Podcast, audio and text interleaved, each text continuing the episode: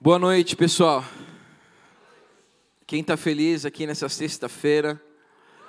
Quem gosta do Eclectus na sexta? Levanta a mão. Bem alto, levanta a mão bem alto. Quem não gosta só veio para receber algo de Deus? Levanta a mão. O pessoal aí fala a verdade, né? Glória a Deus, estou muito feliz de estar aqui nessa noite, nesse lugar tão especial. Foi aqui que eu entrei em junho de 2011 pela primeira vez. Entrei por aquelas portas e nunca mais saí desse lugar. O Senhor marcou minha vida, me transformou, mudou meu destino. E eu estou muito feliz de poder compartilhar a palavra do Senhor aqui mais uma vez, nesse púlpito, que é tão especial para mim, que significa tanto para mim. E eu, como o Alexandre falou, Matheus Alexandre falou, eu sou pastor lá em Portugal. Estou na Zion Lisboa, servindo também o pastor Eri. Vocês conhecem o pastor Eri? E a gente está lá em Portugal fazem dois anos, dois anos e alguma coisa que nós fomos enviados para Portugal e começamos a igreja. E agora, em 2024, eu e minha esposa estamos abraçando um novo desafio, que é subir por norte do país e plantar Zion Porto. Glória a Deus. E a gente está muito empolgado, com bastante expectativa por aquilo que o Senhor vai fazer. Nós já temos um link online acontecendo, as pessoas já estão lá esperando a gente chegar. Então, quando você for para Portugal, você vai ter dois destinos, duas casas em Portugal, uma no norte e uma no centro do país, Lisboa e Porto. Porto é melhor, mas tudo bem. A gente não vai discutir isso hoje. E eu estou muito feliz de estar aqui porque também esse lugar ele tem mudado a vida de tantas pessoas, não é verdade? Eu chego aqui e nem existia Eclectus quando eu saí daqui. Era tudo Vox. E eu achei muito engraçado essa questão da Copa e os apelidos. Eu achei muito bom. O bilhete único é o melhor. Muito bom. Então, eu quero pregar hoje algo que o Senhor falou comigo, hoje mesmo enquanto eu estava orando hoje durante o dia, o Senhor começou a falar no meu coração e também trazendo confirmação aqui durante a ministração do louvor. E hoje pela manhã eu estive lá na Dunamis Farm e eu preguei na, no Mega Crew que está rolando. Então, a gente tem na farm, nesse momento, 400 adolescentes. Né? Então, vocês sabem o que é 400 adolescentes? É caos. É assim, é uma, aquela coisa, tem que ter chamado mesmo. Eu amo os adolescentes, pessoal. Eu só não tenho chamado para eles, mas eu amo. Mas eu estava lá com os adolescentes e eu fiz uma grande renúncia com eles. Um momento de cura e libertação, onde eles pediram perdão pelos pecados deles, pediram perdão pelos pecados antepassados. Foi muito bom. E o Senhor começou muito a ministrar no meu coração. Quando eu olhava para aqueles adolescentes, eu via 400 adolescentes ali. E três semanas atrás eu estive no Vox e tinha, eu acho que 600 jovens do Vox, o pessoal do bilhete único. Tava, agora eu não vou conseguir parar de falar isso. Mas ainda bem que eu já fui no Vox, né? Se eu tivesse que ir ainda, ia ser difícil me controlar. E estando no Vox, 600 jovens no Vox, todo sábado está cheio aquele lugar, a presença de Deus ali. E o Senhor começou a falar muito comigo sobre a responsabilidade que existe sobre a vida de cada um de nós. Então eu quero que você comece a perceber que a igreja é um, algo vivo, é um organismo, né? Então nós temos a igreja hoje e ela é movida basicamente pela força dos jovens. Então, quando você fala sobre o Vox, sobre o Ministério de Jovens da igreja, você está falando que essa é a força da igreja. É eles que impulsionam, é eles que, se tiverem que dormir poucas horas, eles conseguem. A gente já está tudo velho, mas eles ainda conseguem dormir poucas horas. Eles conseguem servir três dias sem parar. Eles conseguem fazer as coisas que nós talvez já não estamos tão tanta força para fazer. Então a igreja, o Vox, ele é como se fosse o motor da igreja, né? Vai dar essa impulsão para a igreja. E eu comecei a perceber também hoje sobre os adolescentes que existe como se fosse um gap num lugar de pessoas que são modelo para eles seguirem. E enquanto eu estava orando hoje e aqui no louvor, o Senhor começou a falar da importância, a responsabilidade que existe sobre o Eclectus de ser exemplo e modelo para os jovens do Vox e para os jovens do Flow. Então, hoje eu quero falar um pouco sobre a nossa responsabilidade como cristãos na igreja. Amém? Então, abra a sua Bíblia aí em Colossenses 1. Eu estou meio com um pigarro e aí eu fiz a grande renúncia, né? Só que aí você fala, se você tossir, não tem problema, tá saindo demônio. E aí eu estava lá fazendo, né, orando, e eu falei, cara, eu não posso tossir, que se eu tossir, minha autoridade foi embora na hora, né? O pessoal ia falar, o cara que está fazendo está endemoniado. Graças a Deus, eu me segurei. Colossenses 1, versículo 24.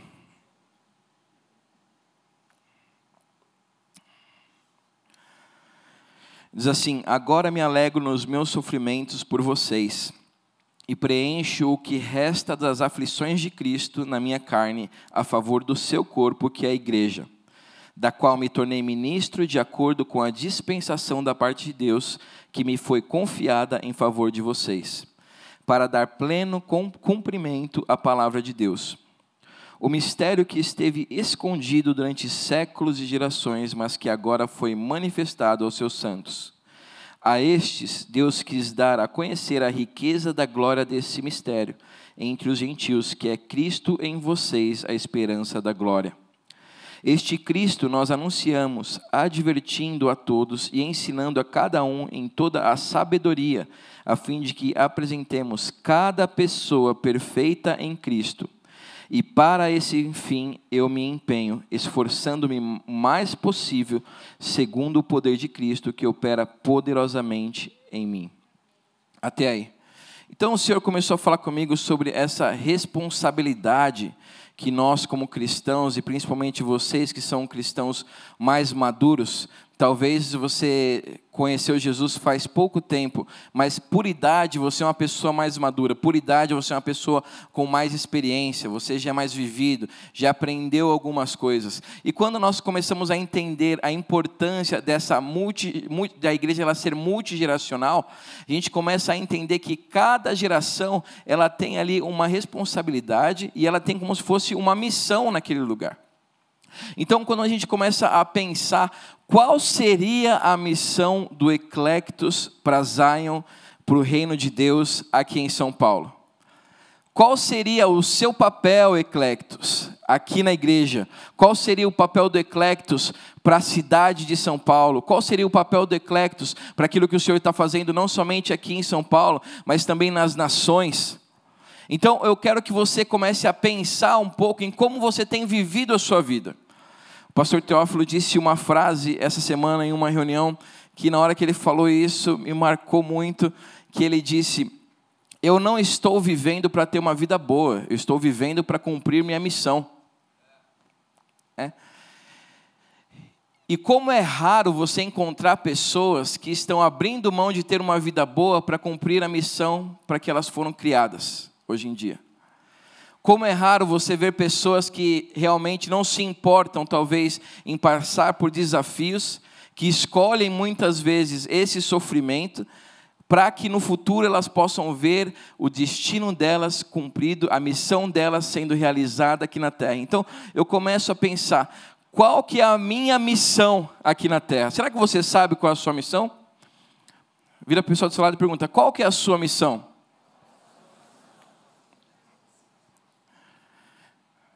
E muitas vezes, quando nós falamos de missão, talvez você está lá e está pensando, pô, mas eu não tenho um chamado para a igreja. Glória a Deus que você não tem chamado para a igreja. A gente nem precisa de mais pessoas chamadas para a igreja. Já tem bastante. Então, se você pega toda essa galera aqui, ó, todo, tem 300 pessoas aqui? Sim. Quem aqui tem chamado, já conhece, sabe o seu chamado? Você sabe para que você nasceu? Qual que é a sua missão? Levanta a mão, bem alto. Não precisa ter vergonha se você não sabe, tá bom? Quem aqui tem um chamado para a igreja ministerial?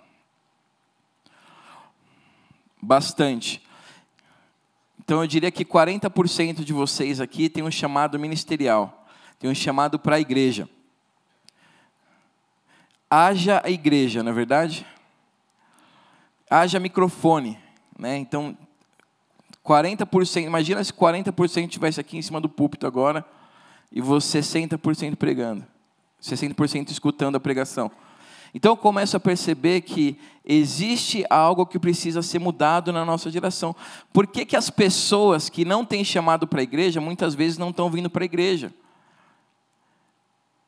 Por que, que os jovens que estão crescendo lá do Flow, os adolescentes, o pessoal do Vox, por que, que eles olham para esse mundo eclesiástico e eles admiram mais isso do que um empresário bem-sucedido? Por que, que muitas vezes nós damos mais valor para a pessoa que tem um microfone na mão, que tem um título de pastor, do que para aquele homem que é um advogado e que luta pela justiça? Então eu começo a perceber que existem algumas coisas que tem que mudar na, minha, na maneira que eu penso, para que eu possa passar isso para outras gerações. Então, se você está aqui e você tem é mais de 27? Mais de 27, né? Então, se você tem mais de 27, eu quero que você comece a se ver como se fosse um mentor desses jovens que existem na igreja. Será que quando o pessoal do Flow ou do Vox, eles olham para o Eclectus, eles veem pessoas que eles podem se espelhar? Chorinho.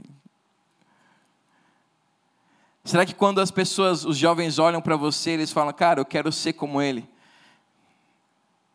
Eu quero servir a Deus da maneira como ele serve a Deus.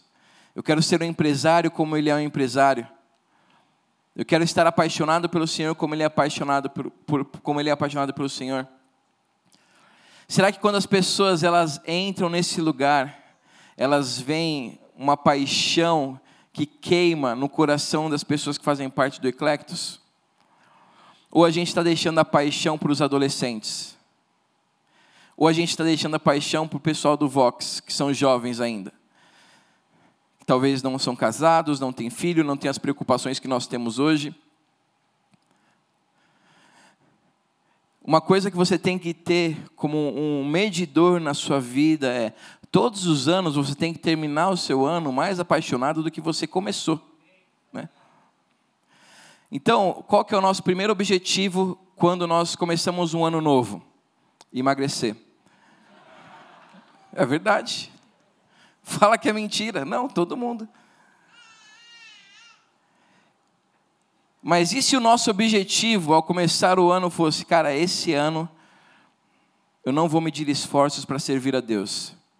Esse ano não vou medir esforços para estar próximo do Senhor. Esse ano não vou medir esforços para realmente entregar toda a minha vida a Deus, para cumprir a missão que o Senhor tem para mim. Então eu começo a perceber que existe a maneira correta de eu viver a vida, que, cara, buscar coisas boas, cara, eu quero coisas boas, eu gosto de carro bom, eu gosto de uma casa boa, eu gosto de conforto, não tem nada de errado com isso, isso é certo, você tem que buscar coisas boas. Mas eu não quero que o pessoal do Vox e do Flow, eles olhem para o Eclectus e simplesmente achem que vocês são a galera que tem dinheiro. que já venceram na vida, que estão bem encaminhados. Tem algumas pessoas que estão rindo e falam: Você nem sabe da minha história, né? já peguei. Venceu na vida.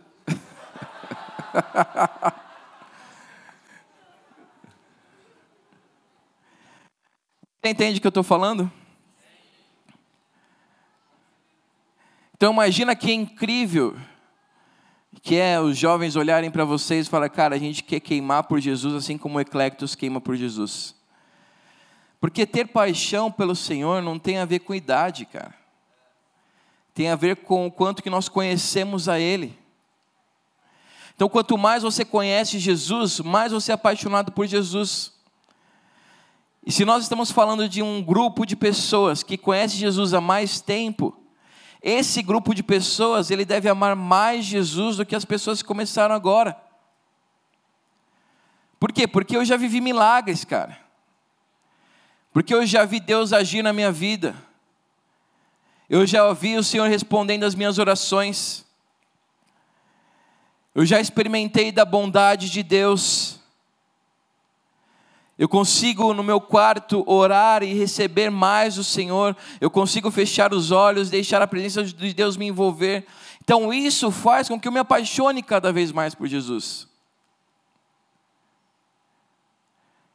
Mas onde que está a sua paixão pelo Senhor hoje? Onde que está a sua fome por mais de Deus? Será que você está vindo aqui porque você quer casar?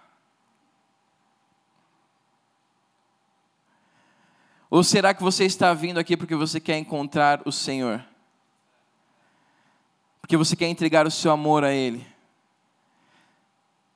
Porque você quer receber mais do Senhor?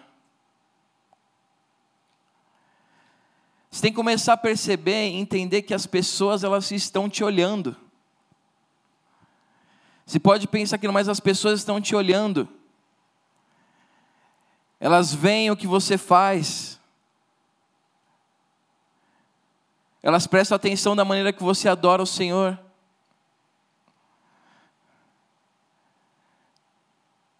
No seu trabalho, as pessoas estão te olhando. Então você precisa ser um testemunha de Cristo. Você precisa ser um bom exemplo para as pessoas. E principalmente para os jovens dessa casa. Eu estou hoje com uma urgência não sei se foi porque eu vi 400 adolescentes, cara, e eu nunca tinha visto isso. 400 adolescentes juntos, e estava a presença de Deus, estava todo mundo querendo mais de Deus. Mas ao mesmo tempo você via que eles necessitavam de alguém que os ajudasse. Eles necessitavam de alguém que pegasse pela mão.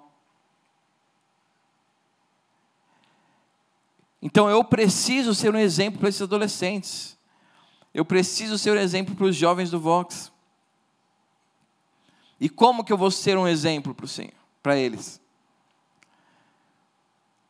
Olhando a vida de Jesus. Abre comigo Mateus 3.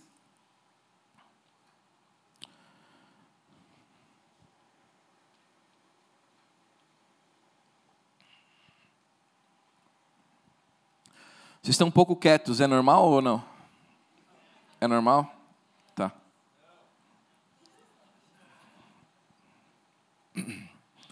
Tá bom ou tá ruim? Não precisa responder.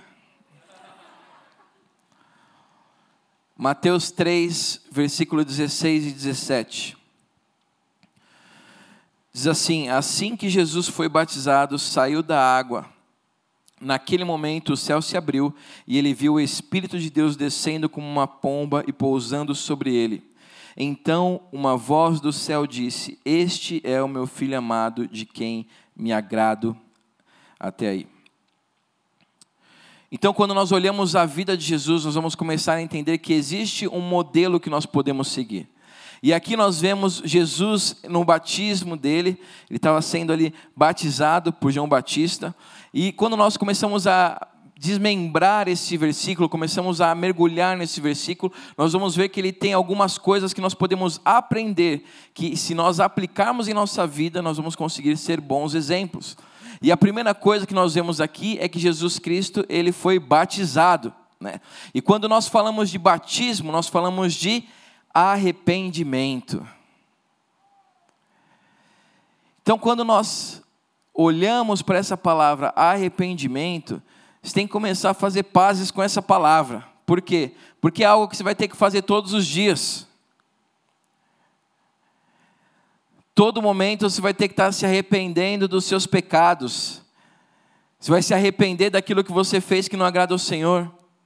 Então, o arrependimento, ele pode ser uma constância na sua vida.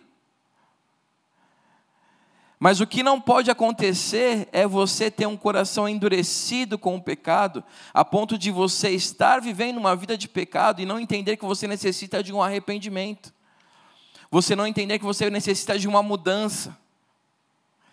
Você não entender que você precisa mudar de vida. Então Jesus, ele passa por esse momento de batismo.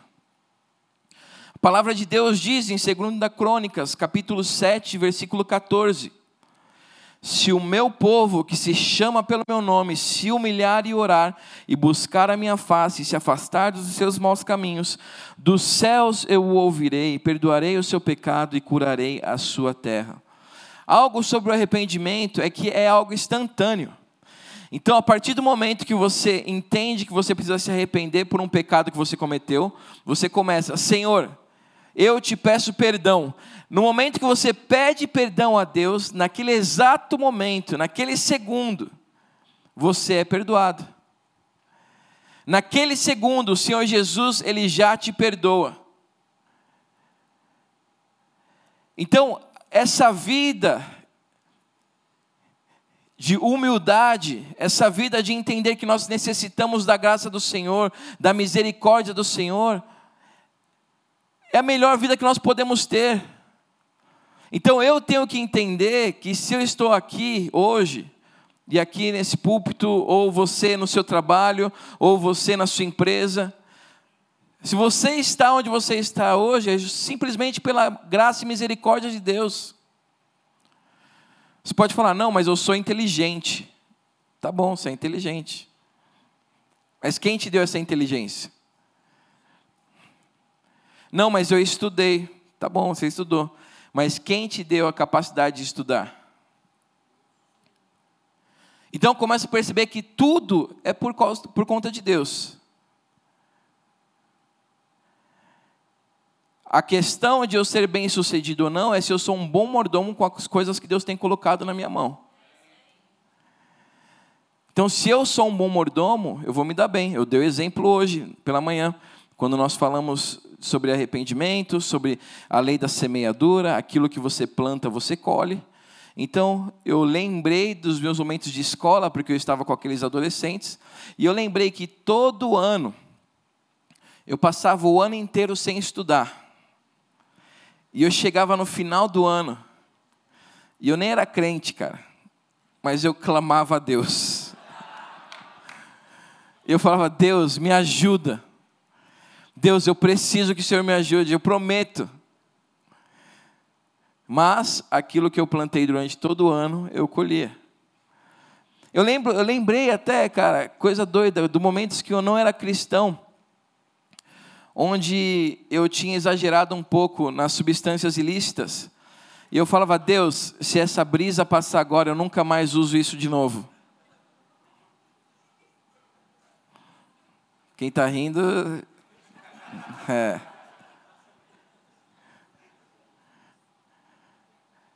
Mas aquilo que você planta, você colhe. Então eu começo a entender que eu preciso ter esse estilo de vida de arrependimento. Porque todos nós temos pecado. Todos nós erramos. Todos nós estamos nessa constante transformação, nesse processo de santificação. Então eu preciso viver essa vida de arrependimento. João 3, versículo 3 diz: Jesus declarou: Digo a verdade, ninguém pode ver o reino de Deus se não nascer de novo.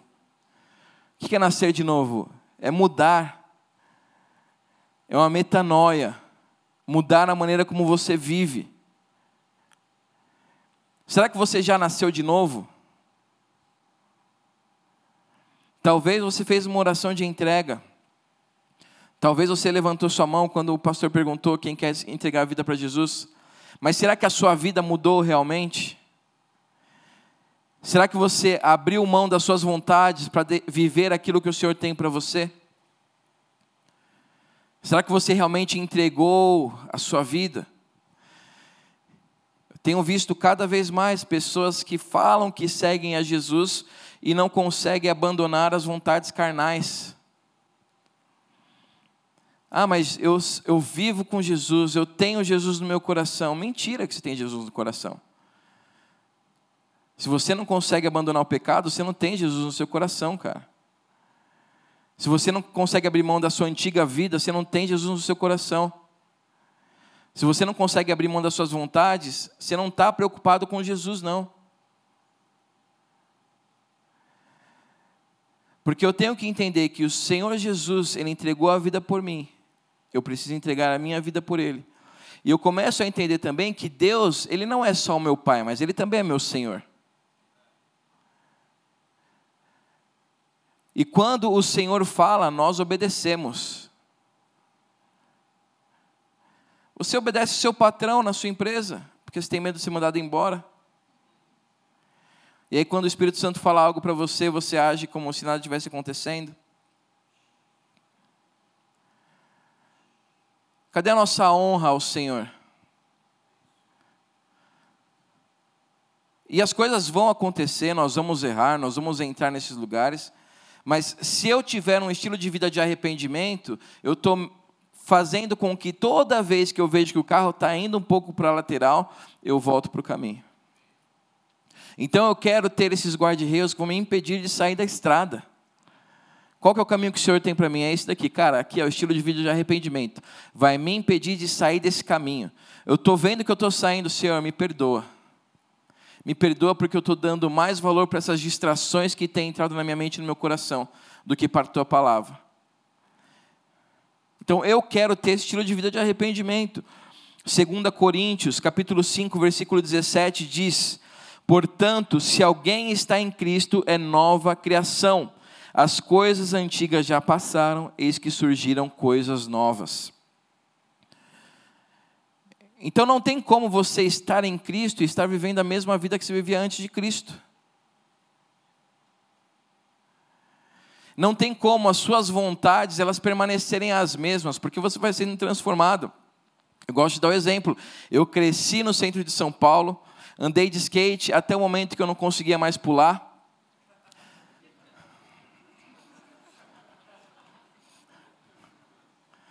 E sempre gostei de rap. Minha parada era rap. Aprendi inglês escutando rap, tudo era rap. E aí eu me converti, cheguei na igreja e tinha aquelas músicas, vou dançar com Jesus,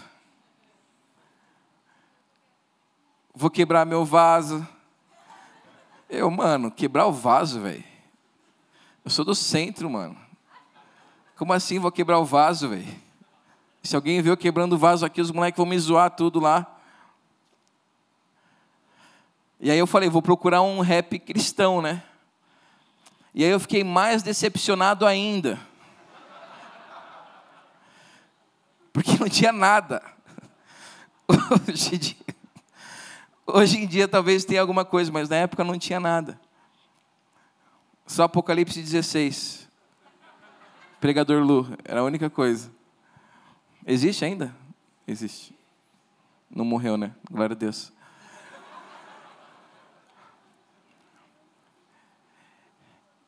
E aí a minha vida foi sendo transformada, o Senhor foi me transformando, eu fui mudando, eu fui mudando, eu fui mudando. Até que chegou um ponto que hoje eu já não consigo mais escutar rap direito. Não é nem questão das palavras, da letra. É questão que, cara, se eu for escutar alguma coisa, eu prefiro escutar adoração. E aí, quando eu vou ver, eu estou no meu quarto, dançando com Jesus. Quando eu vejo, eu estou no culto, quebrando meu vaso, chorando. Para você ter uma ideia, eu chorei mais vezes na igreja do que fora da igreja. Eu não sou o cara que chora, homem não chora, na verdade. Mas na igreja, cara, quando vem a presença de Deus, você não tem como se controlar, cara. Você é cheio daquele amor. Então eu começo a ver que nós vamos sendo transformados, é uma nova criatura, é uma nova pessoa. Então seria muito estranho se eu tivesse 10 anos na igreja e ainda escutando as mesmas músicas que eu escutava quando eu não era cristão. Não tem nada contra música secular. Mas é, é algo que meio que é ofensivo para mim hoje em dia. Aquele tipo de letra. As coisas que acontecem. Esse dia eu peguei o celular do irmão para colocar uma música, tinha um monte lá de funk, velho. Eu nem falei nada, mas ele sabe que eu vi. Você não precisa falar nada, a pessoa só precisa saber que você viu. E o Espírito Santo faz o resto. Eu não consigo, cara. Por quê? Porque eu fui transformado, eu estou sendo transformado. E não é que eu sou santinho, não. Não é isso. Mas é que eu não sou mais a mesma pessoa que eu era. Eu estou sendo transformado pelo Senhor. Então, o processo de arrependimento é algo constante na nossa vida. Em Mateus 3 também nós vemos a questão onde o Espírito Santo ele desce sobre Jesus. A gente vê Jesus sendo cheio do Espírito Santo. Então, naquele momento, o céu se abriu e ele viu o Espírito de Deus descendo como pomba e pousando sobre ele. Então, um outro ponto que nós precisamos entender para como nós temos esses modelos para as pessoas. E eu quero ser um modelo para a pessoa. Né? Eu quero que as pessoas olhem para mim e elas possam se inspirar na minha vida. Elas vejam um homem de Deus, elas vejam alguém que ama o Senhor, elas vejam aquele que é apaixonado pelo Senhor. Então, um outro ponto que nós vemos aqui é ser cheio do Espírito Santo. Por que é importante eu ser cheio do Espírito Santo? Porque o Espírito Santo é aquele que nos mostra a vontade específica de Deus para as nossas vidas. Então, quando nós lemos a palavra de Deus, nós entendemos que o Senhor Deus tem uma vontade geral. Né? Então, nós vemos através da palavra de Deus que casamento é entre homem e mulher. Essa é a base da família. Só que a Bíblia não vai te dizer com quem que você vai casar. Sabe que quem vai confirmar a pessoa que você vai casar? O Espírito Santo. E você aí solteiro, perdendo o seu tempo de estar com o Espírito Santo. Talvez se você tivesse desenvolvido um relacionamento com o Espírito Santo, você estaria com esse relacionamento hoje aqui também.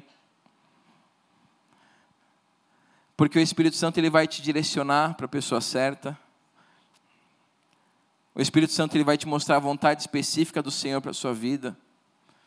Quem é solteiro aqui, levanta a mão bem alto. Glória a Deus. Você que é solteiro, conta com o Espírito Santo, cara.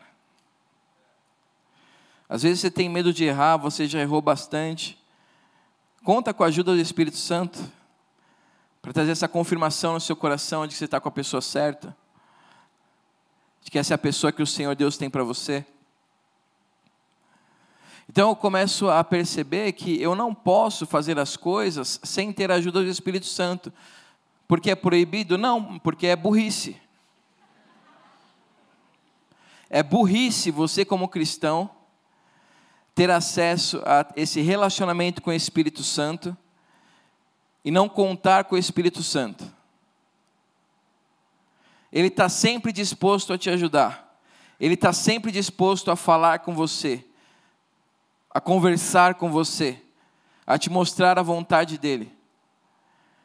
Mas o problema é que nós não estamos dispostos a ouvir a vontade de Deus.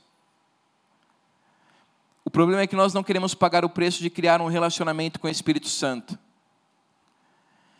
Então você acha que o seu relacionamento com o Espírito Santo ele vai acontecer como um passe de mágica. E não é assim que acontece. O Espírito Santo é uma pessoa. E da mesma forma que você cria um relacionamento com uma pessoa, você cria um relacionamento com o Espírito Santo. E como você cria um relacionamento com uma pessoa? Passando tempo com essa pessoa. Quem aqui tem um amigo bem próximo que só de você olhar para esse amigo, você já sabe o que ele está pensando. Quem, né? Eu tinha um amigo desse na escola. A professora fazia algo, a gente se olhava e começava a dar risada. Então a gente não podia se olhar. Porque a gente sabia cada um estava pensando.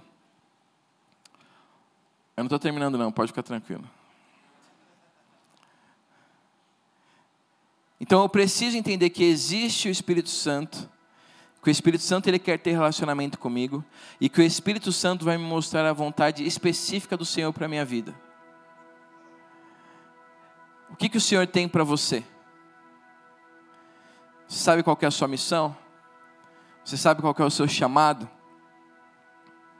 Deixa eu te contar um segredo. Eu não conheço ninguém que queima por Jesus e não sabe qual é o chamado que o Senhor tem para a vida dele. Eu não conheço ninguém Talvez exista. Mas todas as pessoas que eu conheço que são apaixonadas pelo Senhor, que queimam pelo Senhor, elas sabem exatamente para onde elas estão indo. Porque não tem como, se começa a passar tempo com essa pessoa, começa a passar tempo com o Espírito Santo, ele vai te falando, ele vai te mostrando as coisas. Então eu preciso entender que eu preciso do Espírito Santo na minha vida. para que eu seja um bom exemplo para os jovens daqui, para que o Eclecto seja um bom exemplo para o Flow, para o Rise, para o Vox. Precisa haver um mover do Espírito Santo aqui nesse lugar, cada vez mais. Eu sei que esse ano nós experimentamos, vocês experimentaram grandes coisas com o Espírito Santo aqui, mas eu quero desafiar vocês: o que seria experimentar ainda mais em 2024? O que seria vocês se entregarem ainda mais pelo Senhor em 2024? O que seria você não chegar aqui nesse salão todo, cara, bagunçado, estressado, sem saber o que está acontecendo, mas você chegar aqui nesse salão já queimando por Jesus, queimando por mais o Senhor. E as pessoas entendendo que aqui nesse lugar existe um povo que é apaixonado Existe um povo que queima. E os cultos sendo direcionados pelo Espírito Santo cada vez mais. Então eu quero que você chegue aqui nesse lugar e você não saiba o que vai acontecer. Por quê? Porque o Espírito Santo ele tem uma vontade e a vontade dele vai ser estabelecida aqui. E talvez vai ser um dia que vai ter palavra, talvez outro dia não vai ter palavra. Talvez vai ser um dia que você vai chegar aqui e já vai ter um fire tunnel já lá no começo para você entrar. Por quê? Porque o Espírito Santo vai estar direcionando, o Espírito Santo vai estar guiando, o Espírito Santo vai estar mostrando a vontade dele aqui nesse lugar. Você precisa do Espírito Santo. Como em Atos, nós vemos Jesus falando para os discípulos: não vão até virem sobre vocês o Espírito Santo. Não comece, não ande. Não deu start naquela empresa sem ter a confirmação do Espírito Santo. Não assine aquela sociedade sem ter certeza que o Espírito Santo está direcionando para isso. Começa a viver essa vida que é guiada pelo Espírito Santo, onde Ele mostra a vontade de Deus. E por último, nós vemos aqui em Mateus 3, Diz assim: Então uma voz dos céus disse: Este é o meu filho amado, de quem me agrado.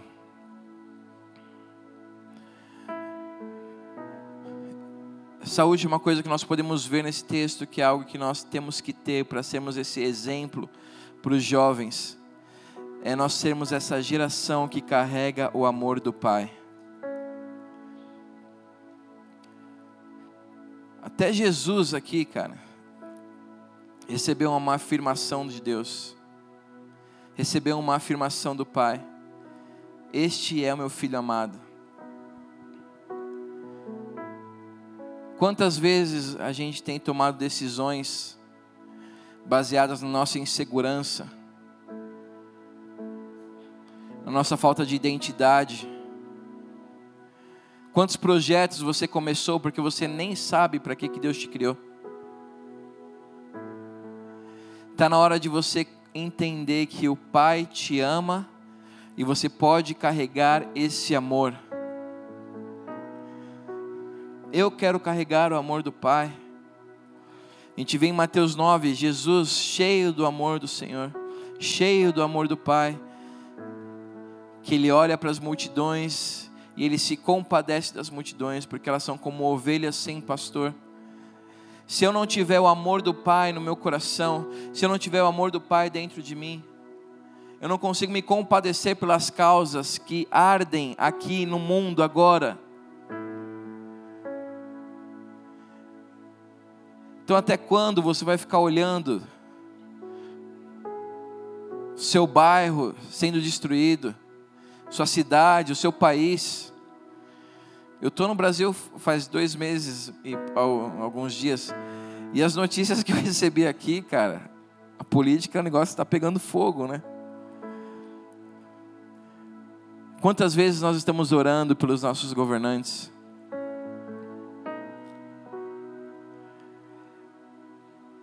Será que eu carrego o amor de Deus?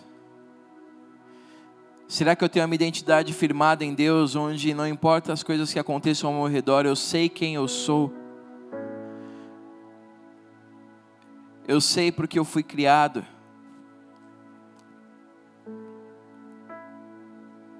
Eu estou cheio do amor de Deus. Porque se você não tiver amor, você não vai conseguir. E se você está aqui hoje e você fala, não tenho esse amor, não tem problema, está no lugar certo. Hoje o Senhor vai te encher do amor.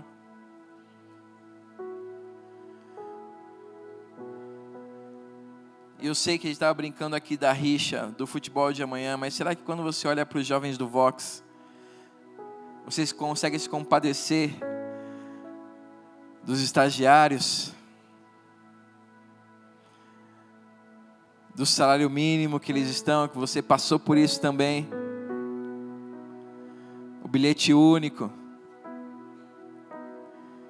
duas horas de transporte público por dia.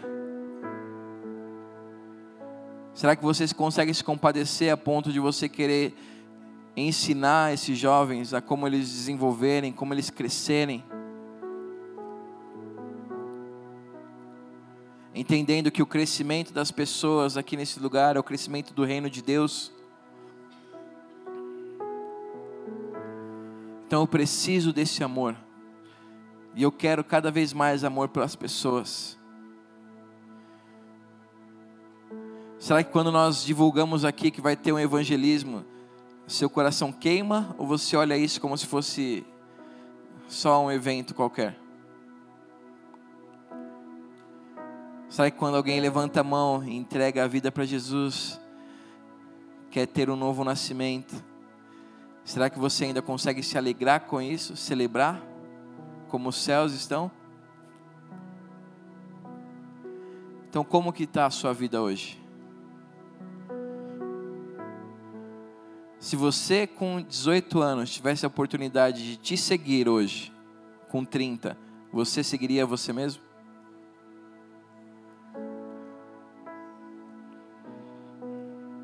E talvez você seja extremamente bem sucedido.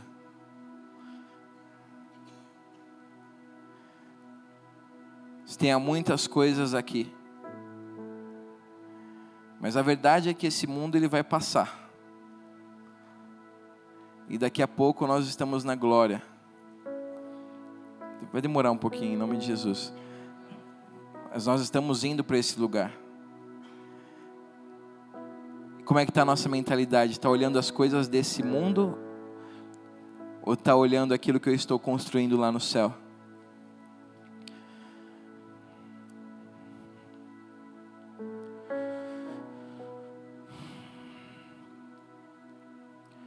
Colossenses 1, 28, vou ler novamente.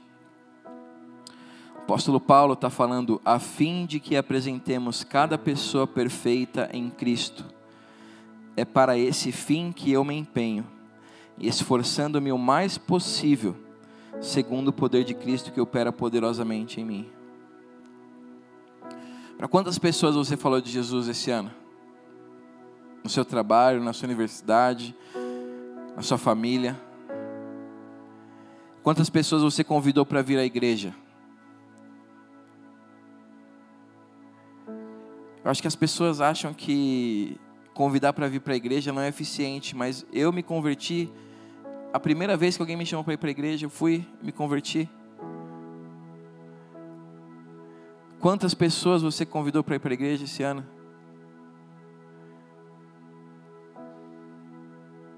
Está na hora de você entender que existe essa responsabilidade sobre a sua vida. Você não está aqui para ter uma vida boa, meu amigo. Você está aqui para cumprir uma missão. E se você não quiser cumprir essa missão, não tem problema. Mas essa igreja vai ficar bem desconfortável para você. Jesus continua te amando, independente do que você escolha. Mas sabe o que deve ser triste? Não tão triste quanto ir para o inferno. Mas triste deve ser você chegar lá no céu e descobrir que você tinha muito mais para viver aqui. Se você tivesse abraçado o que Deus tem para sua vida.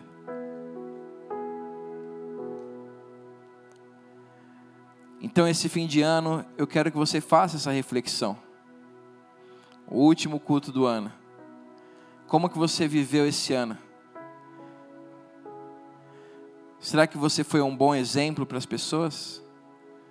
Será que você foi um bom exemplo para os jovens?